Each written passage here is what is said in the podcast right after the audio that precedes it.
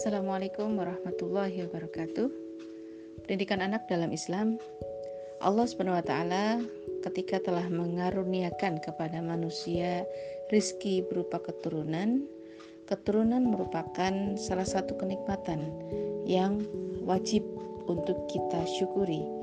Di dalam Al-Kahfi Allah menyebutkan bahwa harta dan anak-anak adalah perhiasan kehidupan dunia tetapi amalan-amalan kekal lagi soleh adalah lebih baik pahalanya di sisi Robmu serta lebih baik untuk menjadi harapan. Nah, di sinilah disebutkan bahwa nikmat keturunan itu sudah semestinya kita manfaatkan untuk kebaikan. Sehingga Rasulullah pun pernah menegaskan jika salah seorang anak Adam itu meninggal maka terputus amalan kecuali tiga hal sedekah jariah, ilmu yang bermanfaat, dan anak soleh yang mendoakan orang tuanya. Di hadis riwayat Muslim.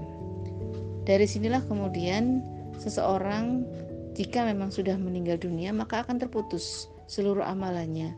Artinya memang tidak mampu tersambung lagi seluruh amalannya mengalir meskipun orang tersebut sudah meninggal eh, kecuali pada tiga perkara. Tadi ya sedekah jariah, yaitu apa-apa yang memang sekiranya ia wakafkan seperti hal yang nanti ketika dia sudah meninggal maka tetap akan mengalir pahala di sisinya. Ilmu yang bermanfaat ilmu-ilmu yang dia gunakan untuk uh, sekiranya untuk kemaslahatan umat Islam kaum muslimin. Dan yang ketiga anak yang soleh yang senantiasa mendoakan orang tuanya. Ini merupakan kenikmatan yang tidak akan terputus ketika seseorang menyiapkannya ketika dia masih di dunia. Sehingga doa anak yang soleh ini sangat bermanfaat bagi orang tuanya nanti ketika orang tuanya sudah meninggal. Sehingga dari sinilah maka kita perlu mewujudkan bagaimana supaya kita mampu mendidik anak-anak kita menjadi anak-anak yang soleh.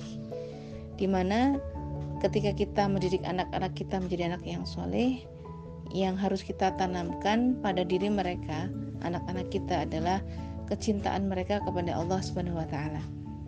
Sehingga dalam kehidupan sehari-hari bagaimana orang tua bisa menanamkan kecintaan kepada Allah pada diri anak sejak kecil. Itu dengan anak diajarkan berbuat kebaikan, ya, kemudian biasakan kepada mereka itu kewajiban-kewajiban yang Allah sudah tetapkan seperti sholat, puasa. Jadi dengan pembahasan misalkan kalau engkau sholat, jika kamu sholat, maka Allah akan mencintai kamu dan sebagainya. Kalimat-kalimat ini sesuatu hal yang akan memotivasi anak untuk mencintai Tuhannya.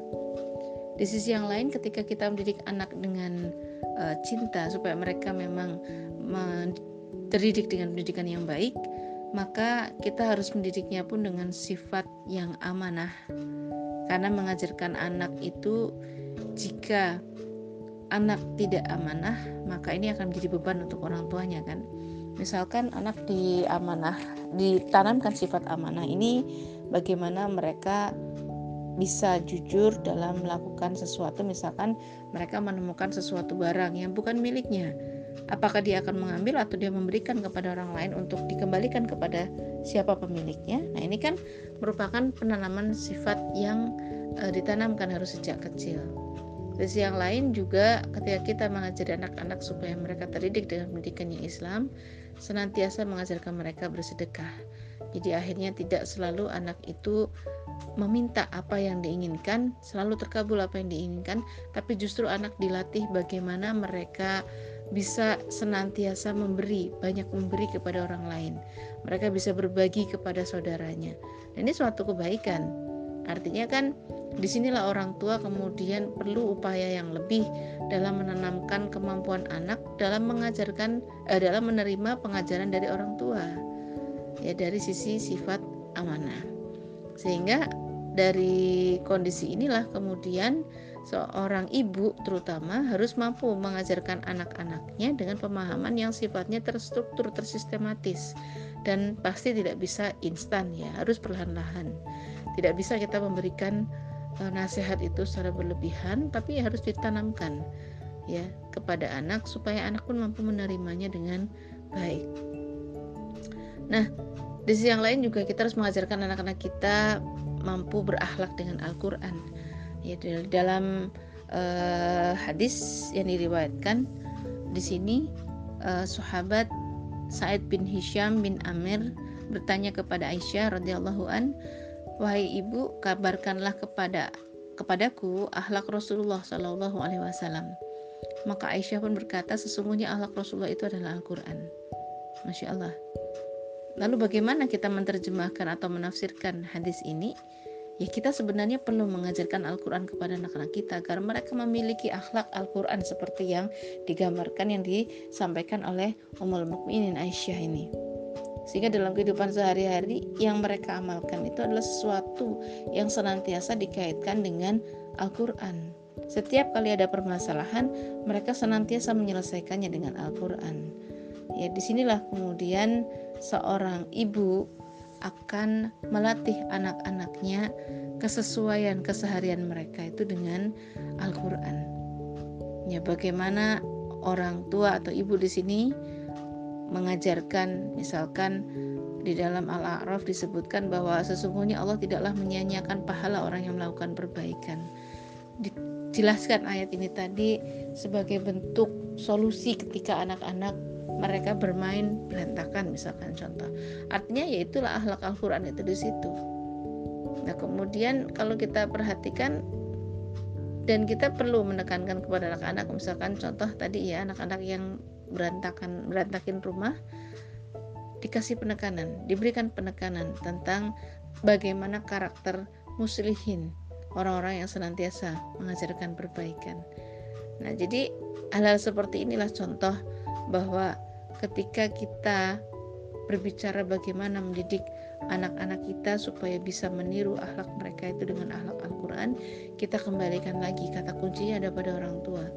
Sudah seberapa banyak konten atau materi-materi bahan-bahan dalam Al-Quran itu kita kaji kita dalami dan kita aplikasikan kepada anak-anak kita.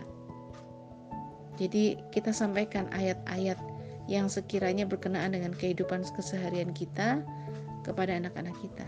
Berarti orang tua pun juga sama, harus orang yang senantiasa mendalami Islam. Ya, meskipun orang tua sedang belajar, di situlah anak-anak pun sebenarnya sedang belajar. Karena bagaimanapun, setiap anak itu kan dilahirkan di atas fitrah. Maka kedua orang tuanya yang menjadikan anak itu Yahudi, Majusi atau Nasrani. Dalam hadis kan disebutkan demikian. Nah, kalau orang tuanya tidak mampu menorehkan warna tinta yang sesuai dengan Islam, sesuai dengan ajaran Rasulullah, lalu apa yang akan ditorehkan oleh orang tua pada kertas putih ini tadi kepada anak-anak kita? Apa yang akan kita ajarkan kepada anak-anak kita ketika memang orang tua pun termasuk orang-orang yang tidak mau atau enggan untuk belajar. Nah, dari sinilah maka orang tua harus mampu mengajarkan kepada anak-anaknya segala perkara yang datang dari Allah dan juga Rasulnya. Mengajarkan mereka untuk senantiasa menjauhi perkara-perkara syirik, bid'ah, khurafat, dan mereka betul-betul diajarkan untuk senantiasa beramal soleh dalam kehidupan mereka pandu anak-anak kita untuk senantiasa menghafal Al-Quran.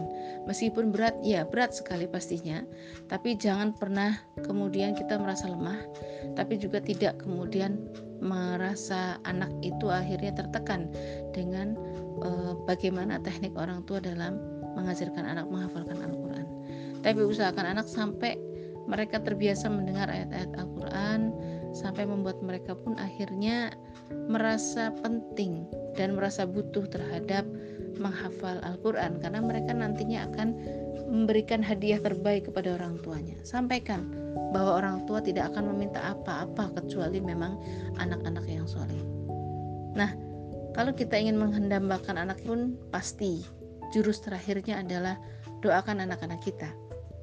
Karena ibu ya seharusnya seorang ibu memang yang paling banyak mendoakan anak-anaknya. Dan semoga Allah memberikan hidayah kepada anaknya memberikan taufik supaya mereka menjadi anak-anak yang soleh.